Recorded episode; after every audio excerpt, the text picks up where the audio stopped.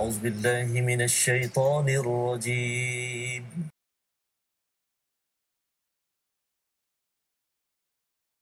بسم الله الرحمن الرحيم. الحمد لله رب العالمين. الرحمن الرحيم. مالك يوم الدين. إياك نعبد وإياك نستعين. اهدنا الصراط المستقيم. صراط الذين أنعمت عليهم غير المغضوب عليهم ولا الضالين.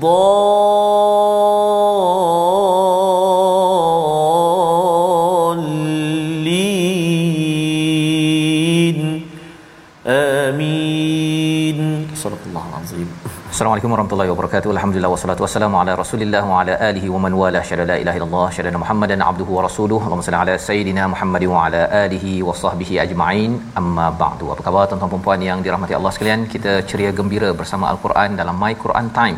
Baca faham amal pada hari ini untuk sama-sama kita berdoa pada Allah Subhanahu wa taala. Allah izinkan kita untuk istiqamah dan istiqamah sehingga husnul khatimah dalam kehidupan kita dan pada hari ini kita bersama Al-Fadil Ustaz Tarmizi Abdul Rahman. Khabar? Ustaz, Alhamdulillah. Al-Fadhil Safas ya? Saya alhamdulillah. Alhamdulillah. Ha?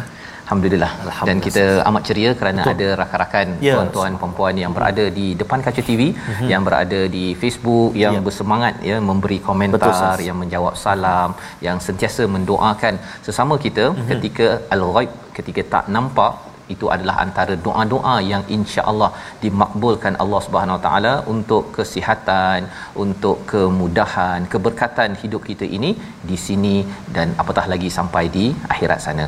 Apa kata kita mulakan dengan doa ringkas kita? Subhanakala ilmalana illa ma 'allamtana innaka antal alimul hakim. Rabbi zidni ilma.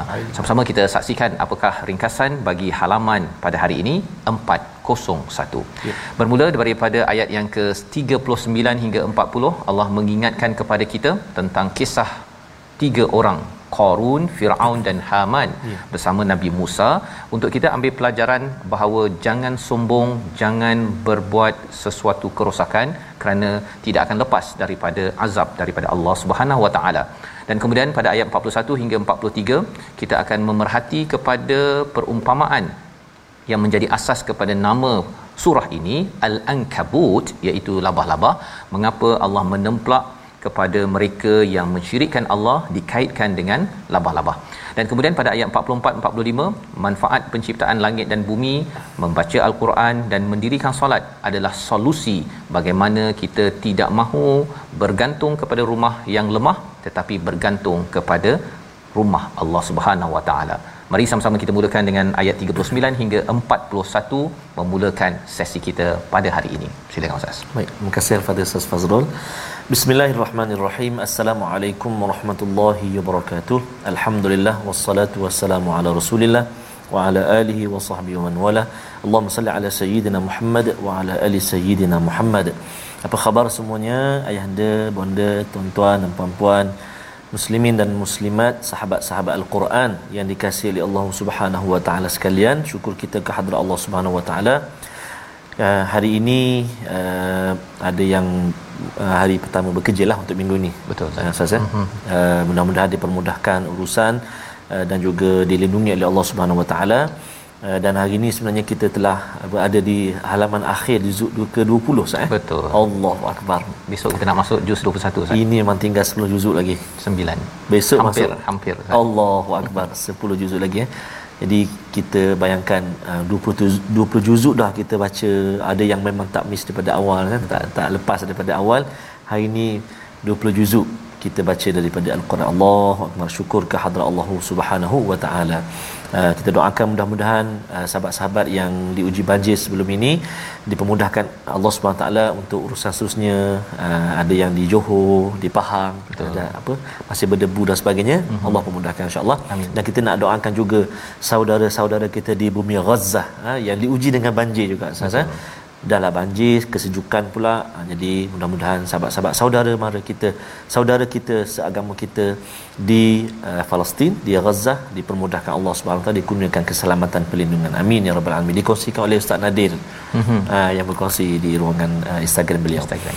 baik jadi kita nak mulakan bacaan kita uh, hari ini di halaman yang ke-3 uh, halaman yang ke-401 bermula ayat 39 sehingga ayat 41 kita nak mula baca dengan bacaan uh, murattal sikah insyaallah eh أعوذ بالله من الشيطان الرجيم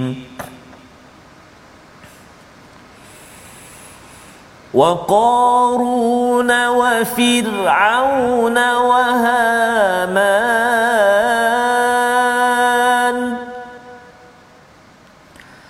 ولقد جاءهم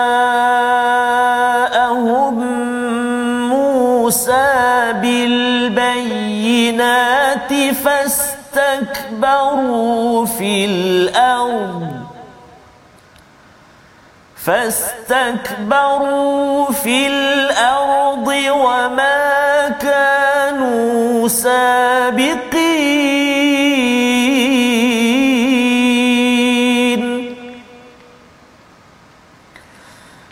فكلا أخذنا بذنبه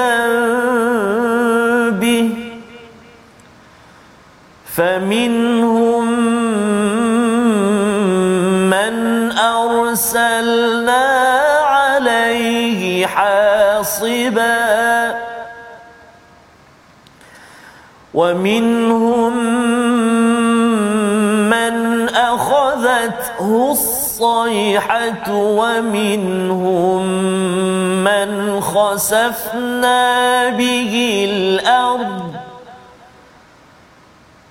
ومنهم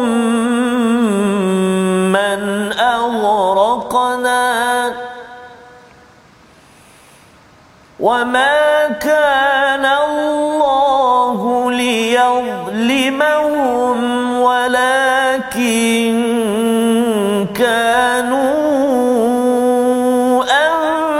أنفسهم يظلمون.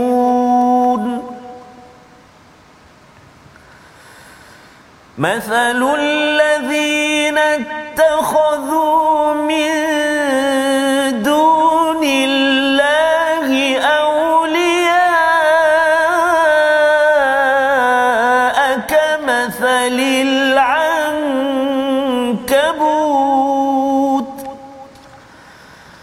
كمثل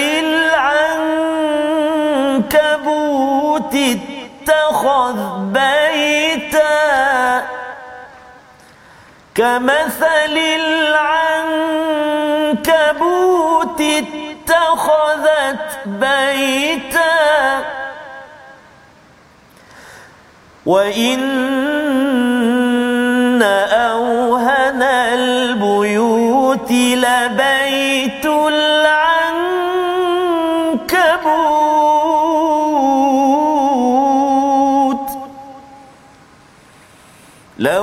كانوا يعلمون.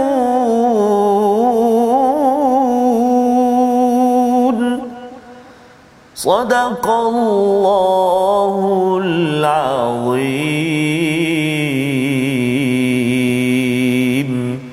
Surah Al-Nazim kita bacaan daripada ayat 39 hingga 41 untuk mengingatkan kepada kita ya sambungan ya. daripada apa yang kita lihat semalam ya berkaitan dengan komentar Allah pada ayat 38 bagi orang-orang mustawsirin mereka yang bijak ya yang mungkin belajarnya sampai ada ijazah hmm. sampai ada uh, master PhD tetapi rupa-rupanya Allah menyatakan syaitan boleh meng- menghalang mereka ataupun menghiasi mereka amal mereka itu sehingga mereka berbuat sesuatu yang tidak tidak normal ya.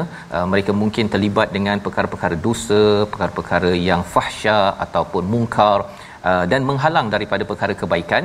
Uh, kerana ia adalah salah satu cabaran dalam dalam kebijakan yang ada ya. Jadi kita perlukan perlindungan daripada Allah Subhanahu Wa taala dengan panduan daripada wahyu daripada al-Quran.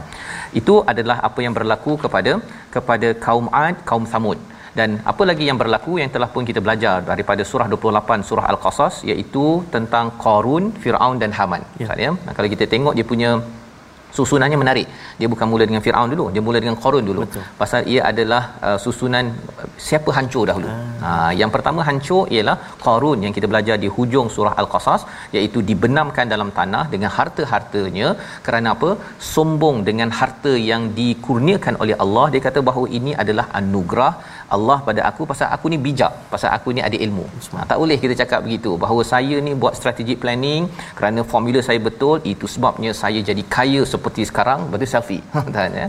Itu bukan kaedah bukan kaedah Nabi Harun. Itu kaedah Qarun. Ha ya? Kaedah uh, kaum Nabi Musa yang dilaknat ataupun yang dirakamkan dalam surah Al Al-Qasas.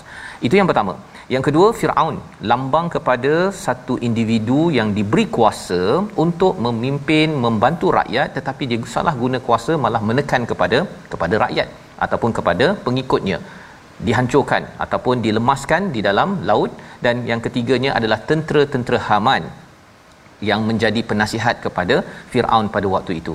Jadi satu adalah yang ada harta, satu adalah yang ada kuasa, satu lagi yang ada jawatan ha, pekerjaan tetapi salah guna pekerjaan untuk mengipas kepada orang atas untuk berbuat kezaliman. Walaqad ja'ahum Musa bil bayyinat. Nabi Musa membawakan bayinat pelbagai keterangan-keterangan mukjizat tetapi apa yang mereka buat? Fastakbaru. Mereka sombong di muka bumi maka apa yang Allah nyatakan makanu sabiqin. Mereka tidak akan lepas daripada azab sila beri perhatian ya. Hmm. kamu tak akan lepas daripada azab. Kalau kamu main-main ataupun masih lagi sombong kepada ayat-ayat Allah Subhanahu Wa Taala. Ini peringatan untuk kita agar kita jangan sombong ketika Quran dibacakan ataupun ketika kita diingatkan. Kita tundukkan ya rendahkan hati kita agar kita tidak di dizali ataupun tidak diazab oleh Allah Subhanahu taala. Ayat yang ke-40 Allah menyatakan hakikat tentang apa yang berlaku ya. Fakullan ya maka mereka semua kami azab kerana bidzambih kerana dosa-dosa mereka. Itu yang kita tak nak ustaz ya. Kita minta Allah ampunkan dosa kita Betul. kekurangan kita. Kerana dengan dosa-dosa itu dia menjemput kepada ya. kepada pelbagai azab mhm. ya. Ha, ujian satu azab satu. Ujian semua kena. Nabi-nabi kena kita pun kena. Tetapi kalau sesuatu itu menjauhkan kita daripada Allah Subhanahu taala itu adalah satu azab.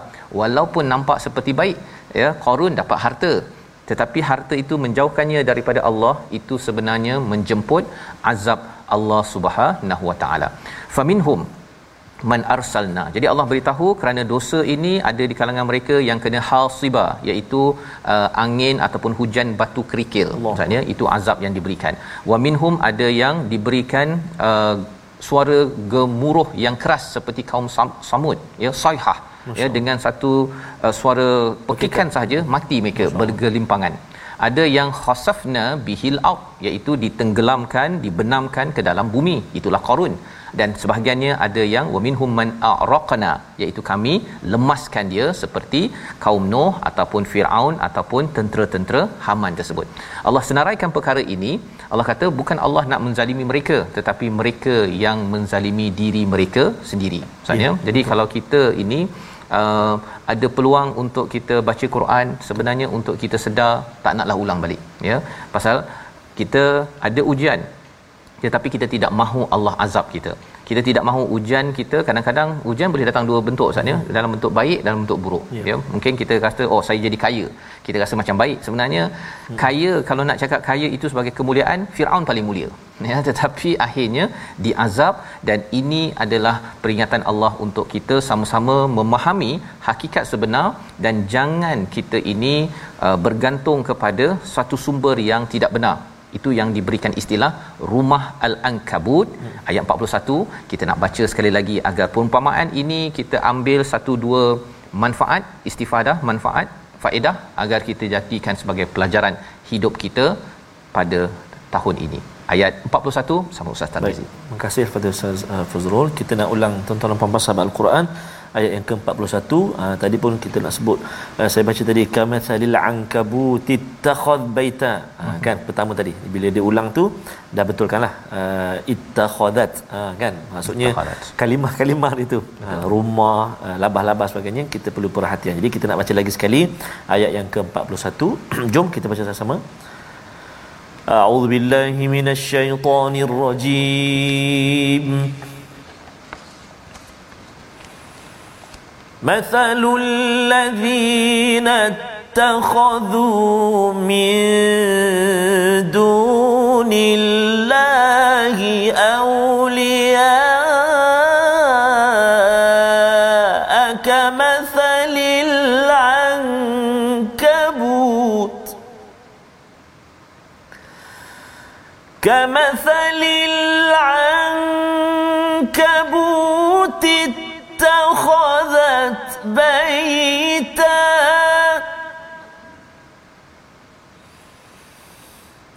وإن أوهن البيوت لبيت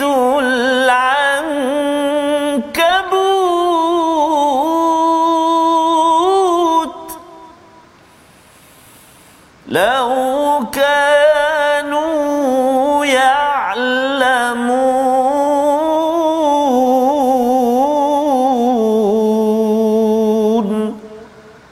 صدق الله العظيم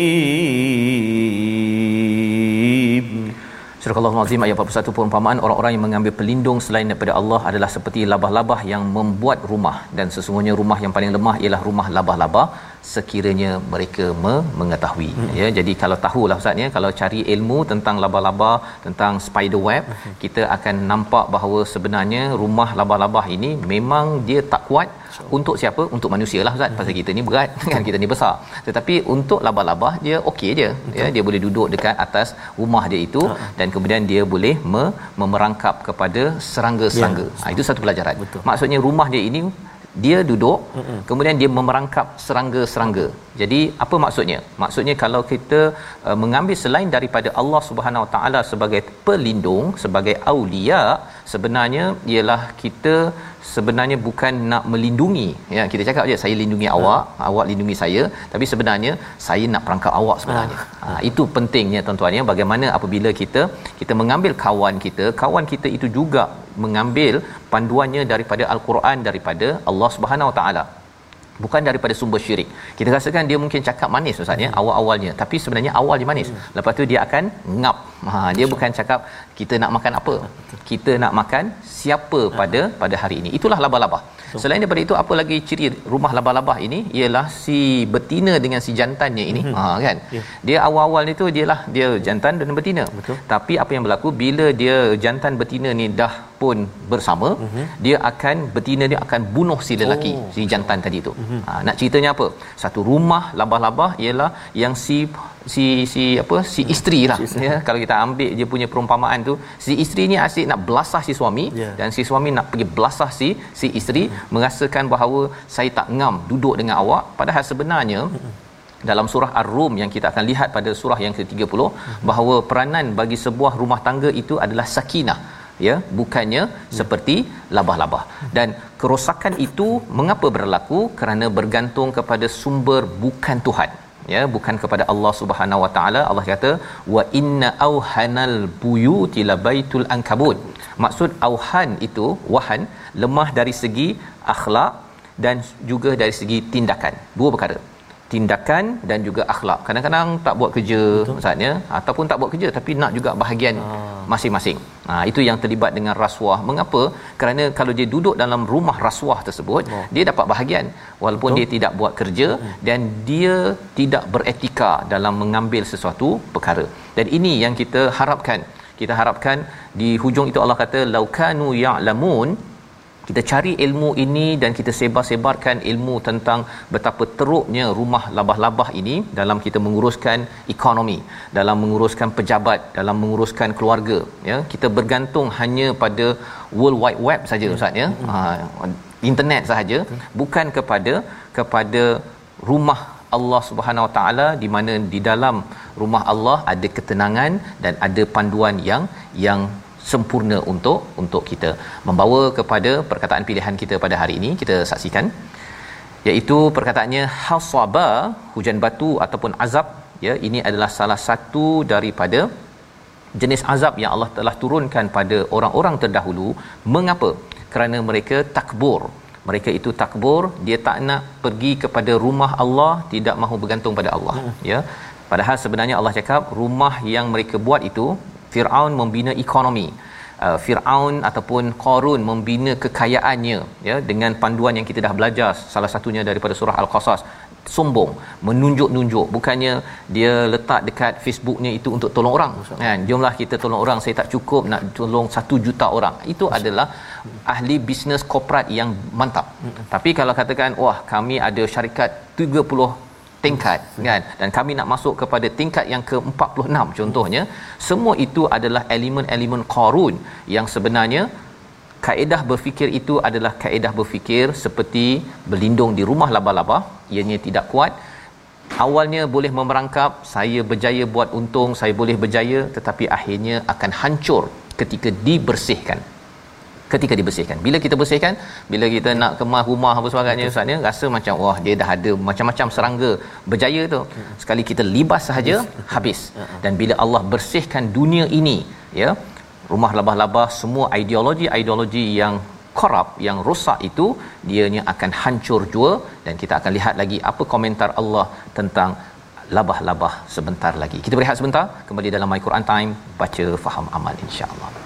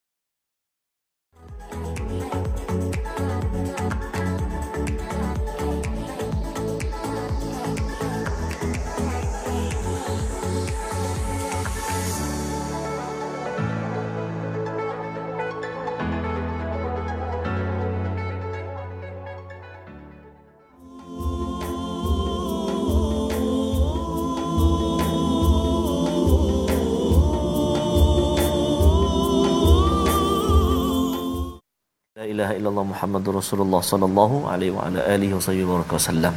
Pandanglah, lihatlah keagungan Allah Subhanahu wa taala ha, daripada sarang labah-labah tadi Labah-labah, sebentar. kan tapi satu perumpamaan sebenarnya untuk kita mm-hmm. kalau kita mengambil selain daripada Allah itulah uh, rapuhnya Rapuh, maksudnya. rapuhnya seperti hmm. sarang labah-labah tu pegangan kita ataupun kekuatan kita memang sangat rapuh kalau kita mengambil selain daripada Allah SWT betul, eh? betul. Dan hmm. lebih daripada itu kalau hmm. ada yang kata saya nak bergantung pada Spiderman contohnya itu adalah tipu semata-mata Betul, kan.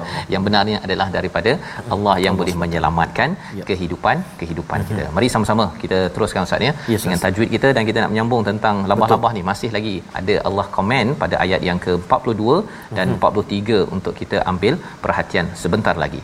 Baik, kita terima kasih. teruskan. Ya baik, terima kasih kepada Ustaz Fazrul. Uh, tuan-tuan dan puan sahabat Al-Quran yang dikasihi oleh Allah Subhanahu taala sekalian, kita nak melihat uh, seketika pengajian tajwid kita ulang kaji. Mari kita tengok sama-sama insya-Allah apakah yang kita nak ulang kaji topik tajwid pada hari ini. Uh, kita nak melihat tentang hukum tajwid berkenaan dengan iqlab. Ha, iaitu apa dia? Ditukarkan nun mati kepada mim beserta dengung ditukarkan nun mati kepada mim beserta dengung. Maknanya dalam uh, hukum nun mati atau tanwin lah ha, bertemu dengan satu huruf saja huruf iqlab iaitu ba. Ha, cara baca dia ditukarkan nun mati tadi kepada mim beserta dengan dengung. Contoh dalam halaman yang ke-401 ini kita nak lihat ayat yang ke-40 a'udzubillahi minasyaitonirrajim. Ayat yang ke-40 permulaan ayat yang ke-40 Bismillahirrahmanirrahim فكلا أخذنا بذنبه sekali lagi فكلا أخذنا بذنبه baik kalimah yang kita beri perhatian itulah kalimah bidzambi iaitu nun mati bertemu dengan ba dalam satu kalimah kalau kita perhatikan di atas huruf uh, nun itu kan ada tanda mim. Ha itu sudah memberi satu simbol uh, ataupun beri satu uh, formula pada kita tukar bunyi nun tu kepada mim. Kan nun mati bertemu dengan ba kan? Bidzambi bidzambi ha jadi bolehlah uh, tuan-tuan dan puan-puan ibu-ibu ayah-ayah uh, perhatikan ataupun uh, cuba praktikkan dalam bacaan ha, nun mati bertemu dengan ba. Nama dia iqlab huruf dia ba. Cara baca dia tukar bunyi nun tadi kepada mim. Dengung dengan kadar dua harakat. Sekali lagi bidzambi okey selamat mencuba uh, bacaan hukum iqlab. Wallahu alam Terima kasih ucapkan pada Ustaz Star hmm. ya berkongsi tentang iqlab ya. sebentar tadi ya bagaimana membaca uh, bizam bihi tadi Ustaz ya pada ayat yang ke-40 hmm. moga dia cara bacanya dia tutup ke dia buka Ustaz okey dia uh, rapatkan mulut kita Uh, tapi dia taklah macam jumpa dengan mim mim ha. mati dengan mim kan yeah. uh, nun mati bertemu dengan ba dia macam kita kata dia sentuh sikit ya touch sikit je sikit ha. bizam bukan bizam kan contoh itulah jadi tutup separa lah tu ya separa Sikit jadi lah. okay, boleh praktik dengan guru insyaallah ha kena check betul-betul lah tu ya, betul, ya. itu cara bacaan iqlab mm-hmm. untuk kita sama-sama uh, membaiki bacaan kita pada yeah. pada hari ini baik kita nak meneruskan mhm. apakah mm-hmm. uh, lagi yang dikaitkan dengan al-ankabut pada ayat 42 43 dan seterusnya sehingga ayat 45 kalau kita dah diberitahu bahawa rumah labah-labah itu tidak stabil jadi saya nak bergantung kepada Allah ini macam mana praktikalnya Allah beritahu jawapannya siap-siap. Kita baca ayat 42 hingga 45 silakan ustaz. Ya baik. Terima kasih al-fadhil ustaz Fazrul. Tuan-tuan dan puan-puan sahabat-sahabat al-Quran yang dikasihi oleh Allah Subhanahu wa taala sekalian Uh, kita nak menyambung uh, ayat uh, 42 kan? Uh-huh. uh, sehinggalah ayat ke-45 kita nak doakan semua sahabat-sahabat barangkali ada saat ini yang sedang diuji ujian kesihatan.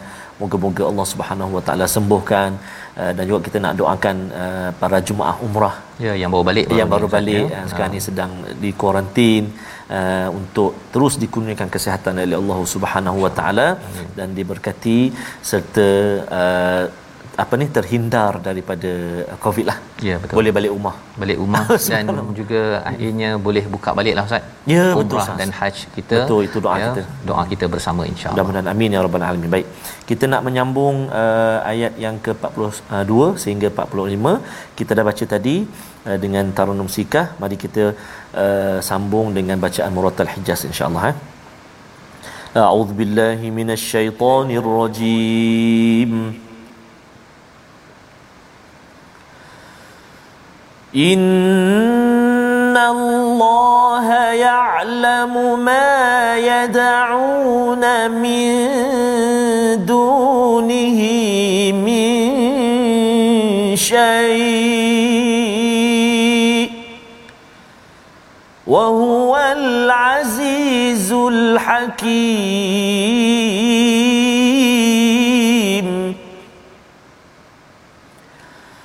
وتلك الأمثال نضربها للناس وما يعقلها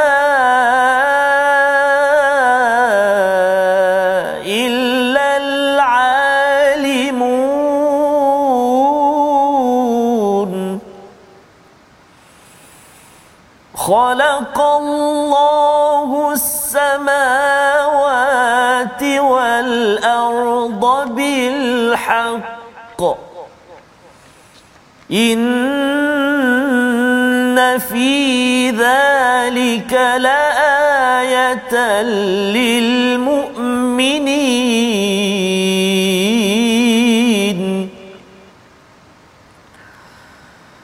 أتل ما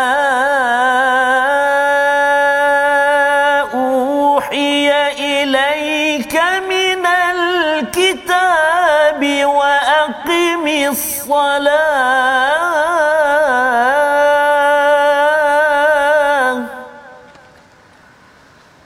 إن الصلاة تنهى عن الفحشاء والمنكر. ولذكر الله أكبر. والله يعلم ما تصنعون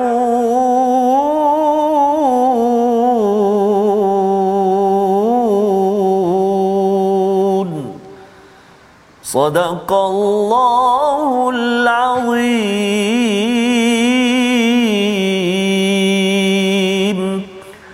Surah Al-Azim kita bacaan daripada ayat 42 hingga 45 menyambung kepada perumpamaan. Yes, sebentar yes. tadi Ustaz ya. Perumpamaan tentang rumah Al-Ankabut Labaitul Ankabut pada ayat 41 Allah menyatakan sesungguhnya Allah mengetahui ya'lamu ma yad'una min dunihi min syai' Allah mengetahui sentiasa mengetahui apa yang mereka minta mereka sembah selain daripada Allah Subhanahu Wa Taala pelbagai ya. Syai itu tak semestinya berhala satu tetapi juga berhala itu syai itu merujuk kepada selain daripada Allah mungkin kepada hawa nafsu kepada orang yang dia kagumi ikut kepada ideologi tertentu hmm. yang songsang daripada daripada Allah Subhanahu Wa Taala. Jadi Allah menyatakan di hujung ayat 41 itu laukanu ya'malun bagi orang yang sentiasa mencari ilmu dia akan peka ya. Dia akan peka bahawa eh sebenarnya saya tidak boleh minta tolong selain daripada Allah Subhanahu Wa Taala walaupun dalam keadaan yang amat perit hidup ya. kita ustaz ya ada orang yang dia nak jadi kebal Allah. dia beli keris kemudian ha. dia asap-asap kan ada yang sampai ambil saka hmm. kan dia nak pindahkan pasal apa nak jadi cantik Allah. nak jadi handsome nak hmm. jadi kaya macam-macam sebenarnya kalau nak jadi kaya hmm. ya sebenarnya Qarun pun kaya juga Allah tetapi Allah benamkan Qarun hmm. itu kerana dia mengambil selain daripada Allah sebagai sebagai sumber takburnya. Betul. Sama seperti Firaun, seperti Haman, Ad, Samud yang telah kita telah kita belajar. Jadi di hujung itu Allah nyatakan wa huwal azizul hakim. Sebenar-benarnya kalau kita ni nak jadi kaya ke, nak jadi apa sahaja, Allah lah yang maha berkuasa. Allah yang Maha Berkuasa. Dan kalau Qarun cakap saya ni pandai itu sebabnya saya boleh jadi kaya sebegini. Sebenarnya Allah lah yang paling bijaksana. Ya Allah yang bijaksana yang beri kepada Qarun yang beri kepada Firaun yang beri kepada siapa saja yang Allah ingin berikan. Jadi tak payahlah kita nak bergantung kepada ideologi-ideologi yang lemah seperti rumah al-ankabut. Ha ya berlindung kepada rumah yang sebenarnya hanya hanya labah-labah saja nak duduk kat situ. Itu pun labah-labah betina pergi ya. belasah yang jantan akhirnya mereka berantakan ya. buat apa kita nak berada dalam satu sistem ekonomi sistem sosial sistem politik sistem kenegaraan ya. ataupun keluarga yang berteraskan kepada rumah labah-labah jadi di hujung itu Allah menyatakan watilkal amthalu nadribuha linnas. Ini adalah perumpamaan untuk seluruh manusia bukan hanya pada orang yang yang beriman tetapi Allah nyatakan wama yaqiluha illal alimun ya tidak ada yang faham tentang perumpamaan ini. Mungkin ada yang kata ini apa benda ni kan? Mm-hmm. kalau di awal surah al-baqarah itu Allah cakap tentang uh, apa nyamuk. Yes. ya ada Allah buat perumpamaan pasal lalat. Mm-hmm. kali ini labah-labah pula ya.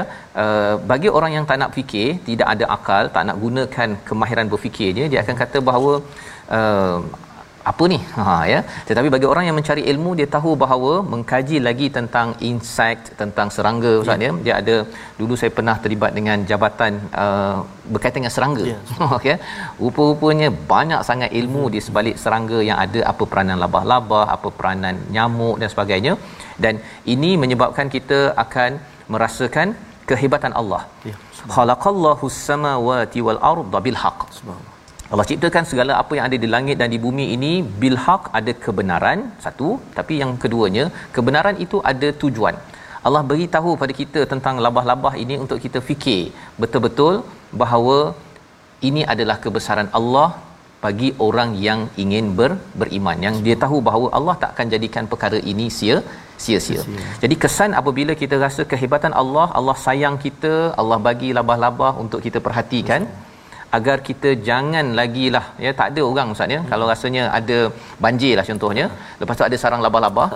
Dia rasa macam dah nak terjatuh ni dia pergi berpaut berpaut pada sarang labah-labah. Setakat ini tuan-tuan ada tak tuan-tuan yang buat begitu? Ya setakat ini tak ada orang buat begitu. Jadi Allah menyatakan jangan ambil selain daripada Allah. Macam mana saya nak ambil Allah sebagai tempat saya bergantung ayat 45 memberi jawapan. Kita baca sekali lagi. Masya-Allah. Subhanallah tabarakallah sahasa. Ayat yang ke-45 ni tuan-tuan dan puan-puan, uh, biasanya kaum ayahlah eh, kaum bapa, yeah. jemaah lelaki selalu dengar ni. Dengar ni. Uh, ketika uh, Jumaat, solat Jumaat tapi Betul. tak tahulah dengar dalam mimpi ke ataupun khusyuk mendengar ke atau memang khusyuk. ha, kali ni kita nak tahu ayat agar jangan yeah. sampai ayah-ayah selalu sangat bersama Spider-Man tapi bersamalah dengan Allah. Man of the ayat 45 ayat 45 insyaallah jom kita baca sama-sama ayat yang ke-45 أعوذ بالله من الشيطان الرجيم أتل ما أوحي إليك من الكتاب وأقم الصلاة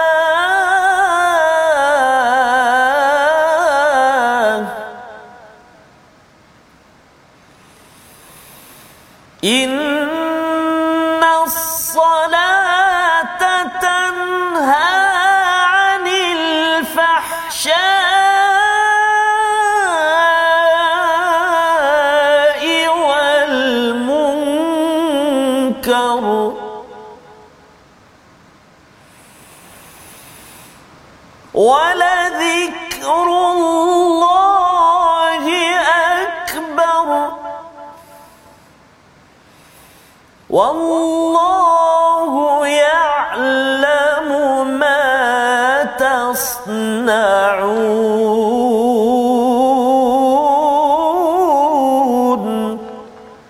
صدق الله العظيم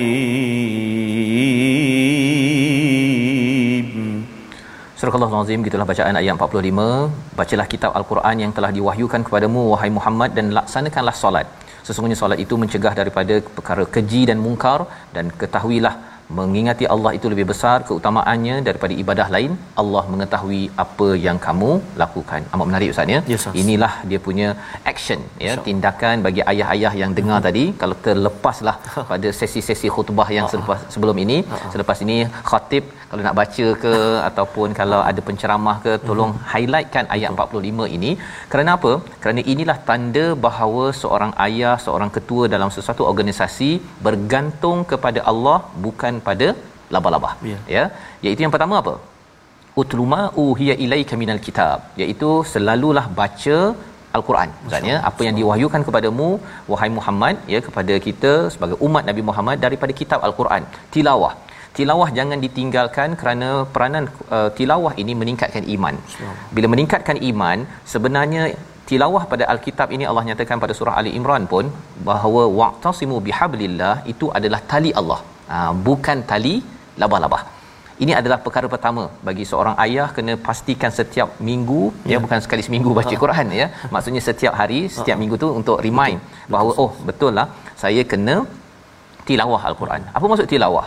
Bukan sekadar baca tetapi kita cuba faham dan kita cuba amalkan apa yang ada dan kita sebarkan share dengan anak kita dengan uh, isteri pasangan kita itu namanya tilawah Ustaz. Tilawah bukan sekadar kita baca seorang-seorang dan kemudian kita tak faham apa yang sedang disampaikan. Dan tuan-tuan memilih My Quran Time ataupun kelas-kelas yang ada Ustaz ya. Belajar tajwid, belajar untuk faham. Ini adalah tanda bahawa ayah-ayah sekarang sudah berubah. Ya, Dulu membina rumah dengan Oh. formula laba-laba ya kali ini kita membina dengan formula daripada Allah itu yang pertama yang kedua Allah nyatakan wa aqimus solah dan dirikan solat ya dirikan solat. Dan kalau kita perasan dalam bentuk uh, mufrad ustaz ya dalam bentuk singular yang dinyatakan pada ayat 45 ini maksudnya apa? Setiap individu kena ada proses dia bersama Quran dan proses dia membaiki solatnya. Masya-Allah. mendirikan solat ya maksudnya anak kadang-kadang dia mungkin uh, awal-awalnya sambil ngantuk-ngantuk Ya. ustaz ya tapi kadang-kadang ayah pun mengantuk juga ya ketika solat waktu subuh itu Ya. kita kena bukan sekadar tunaikan Allah kata wa aqimis solah dirikan bila dirikan ini macam kita nak bina rumah kita kena bina foundationnya Mhm. Ya. asasnya kemudian bina dia punya Betul. dinding kemudian barulah bagi cantik maka dalam solat ini kita kena foundationnya itu apa sebab saya kena solat ni abah contohnya kan borak-borak sedikit ya dan lebih daripada itu kita cuba untuk bina dinding dan hiaskan solat itu dengan dengan bacaan-bacaan yang bagus dengan kefahaman yang yang benar. Dua perkara ini Allah kata inna salata tanha 'anil fahsya'i wal munkar. Sesungguhnya solat yang beginilah ya yang ada Quran bersama solat ini dia akan mencegah perkara keji dan perkara perkara mungkar. Persoalannya ada orang kata tapi dia tu sembahyang kan tapi tak berapa terjaga daripada fahsyak tetap juga dia bawah meja. Ha, contohnya kan. Maksudnya ada masalah tentang utluma uhiya ilaika minal kitab. Qurannya yang dia baca dalam solatnya itu mungkin tidak terkesan. Betul. ya pasal sebenarnya bila bergantung pada tali Allah Quran ini sepatutnya menambah iman. Orang bertambah iman mana berani dia nak membuat perkara fahsyat wal munkar? Mungkin kali pertama dia terbuat ya tetapi dia cepat-cepat beristighfar. Dia ingat Allah bila dia terbuat kali kedua dia istighfar pada Allah. Tapi kalau dia asyik bertahu buat saja maksudnya bukan taubat tahu buat dia buat dan buat. Itu sebenarnya ada masalah tentang peranan Quran dan solat itu sebenarnya untuk apa? Wala zikrullahi akbar. Ya tujuan kita ini untuk baca Quran untuk kita solat ini adalah untuk kita membesarkan Allah Subhanahu Wa Taala. Kalau masih lagi ada perkara-perkara fahsyat wal munkar yang berlaku ada sesuatu yang kena semak balik. Solat saya ini sebenarnya Allah terima atau tidak ataupun mungkin saya tak faham apa yang saya baca ketika saya solat ataupun saya tak sedar bahawa solat ini adalah saya bertemu dengan Allah. Kalau mengikut kepada salah seorang ulama al-biqai ya ataupun uh, seorang lagi iaitu As-Sa'di dia menyatakan solat ini ustaz ya. Yeah. kalau baca Quran menyebabkan kadang-kadang kita pucat uh-huh. sepatutnya dalam solat kita pun ada rasa pucat tersebut. Subhanallah kerana apa kerana bertambah iman dan kita rasakan ketakutan kepada Allah Subhanahu wa taala wallahu ya'lamu ma tasnaun di hujung itu Allah menyatakan Allah amat mengetahui apa yang kamu bukan taksibun bukan tafalun tapi tasnaun apa maksud tasnaun macam bina kilang ustaz. Ha, maksudnya kamu ada perancangan kan? Ya. Oh, kamu ada rancang A, B, C. Semua perancangan kamu itu, strategi kamu itu Allah tahu. Ya, Allah tahu. Jadi, kalau katakan Allah dah tahu, siapakah yang lebih power ya dalam merancang sesuatu projek? Sudah tentunya Allah dan baiklah kita kembali berpegang kepada Allah. Dua perkara Quran dan solat yang dinyatakan dalam ayat ini insya-Allah. Ayah-ayah yang ada mendengar pada hari ini ibu-ibu yang ada walaupun anak suka tengok Spiderman ustaz ya hmm. tapi masih pemikirannya tidak terpengaruh dengan rumah labah-labah. Membawa kepada resolusi kita pada hari ini kita saksikan. Yang pertama ialah jangan sombong bila mukjizat al-Quran dibentangkan didengarkan. Ya salah satu adabnya adalah dengan kita senyap dan dan diam. Yang kedua yakin Allah amat berkuasa dan boleh mengazab pada bila-bila masa sahaja. Ya termasuk Firaun yang nampak hebat tetapi wama kanu sabiqin tidak lepas. Yang ketiga tilawah al-Quran dan dirikan solat untuk memastikan kita ini terjauh daripada perkara keji dan mungkar dan kita tidak bergantung kepada sumber yang lemah dalam kita membuat transformasi. Kita berdoa Ustaz. Terima kasih Fadil Safas. أعوذ بالله من الشيطان الرجيم بسم الله الرحمن الرحيم الحمد لله رب العالمين والصلاة والسلام على أشرف الأنبياء والمرسلين وعلى آله وصحبه أجمعين. اللهم صل على سيدنا محمد وعلى آل سيدنا محمد. اللهم يا الله يا رحمن ويا رحيم. أمبن له دوسا دوسا كم يا الله. أمبن له دوسا دوسا ما أيها كم يا الله. ما أيها مرتوى كم مسلمين المسلمات مؤمنين المؤمنات برحمتك يا أرحم الراحمين. Ya Allah wa ya Rahman wa ya Rahim hiasilah diri kami dengan sifat-sifat mahmudah sifat-sifat yang terpuji. Jauhkan kami ya Allah daripada sifat-sifat madmumah iaitu sifat-sifat yang tercela. Ya Allah wa ya Rahman wa ya Rahim 20 juzuk al-Quran engkau kurniakan kepada kami membacanya melihatnya memahami isi kandungnya mendengarnya ya Allah maka ya Allah syukur kami ke hadratmu ya Allah. Maka ya Allah mudah-mudahan hati-hati kami dihindari daripada seseorang ataupun menjadikan kami orang yang membawa fitnah yang kekal dengan sifat fitnah ataupun mudah percaya kepada perkara-perkara yang tidak kami selidiki terlebih dahulu. Ya Allah ya Tuhan kami 400 halaman kami belajar saat ini ya Allah. Mudah-mudahan menjadi benteng dalam kehidupan kami ya Allah. Agar terhindar daripada budaya fitnah memfitnah ya Allah. Dan juga ya Allah menghindari kehidupan kami ya Allah. Daripada daripada perkara-perkara yang tidak baik ya Arhamar Rahimin. Ya Allah ya Tuhan kami kami mohon kepadamu ya Allah kurniakan terus kepada kami ya Allah rezeki bersama dengan al-Quran. Kalammu ini ya Arhamar Rahimin. Ya Allah, Ya Allah hidup kami begitu bahagia, begitu bercahaya, begitu ceria dengan Al-Quran. Memandu kehidupan kami sekeluarga Ya Arhamar Rahimin. Allahumma inna na'udhu bika minal barasi wal junun wal judhami wa min sayyil asqam. Wa sallallahu ala sayyidina Muhammad wa ala alihi wa sahbihi ya baraka wa sallam. Walhamdulillahi rabbil alamin. Taqabbar Allah Inna wa minkum taqabbal ya karim. Moga-moga Allah memimpin kita pada setiap hari dan sudah tentu kita amat jelas pada hari ini bahawa sebenarnya Quran dan solat itulah sebenarnya yang akan memimpin kita daripada terperosok seperti Qarun dan juga Haman dan juga Firaun kerana apa? Kerana Allah bagi macam-macam tetapi kita perlukan hidayah pada setiap masa. Ini yang kita ingin perjuangkan dalam tabung gerakan Al-Quran.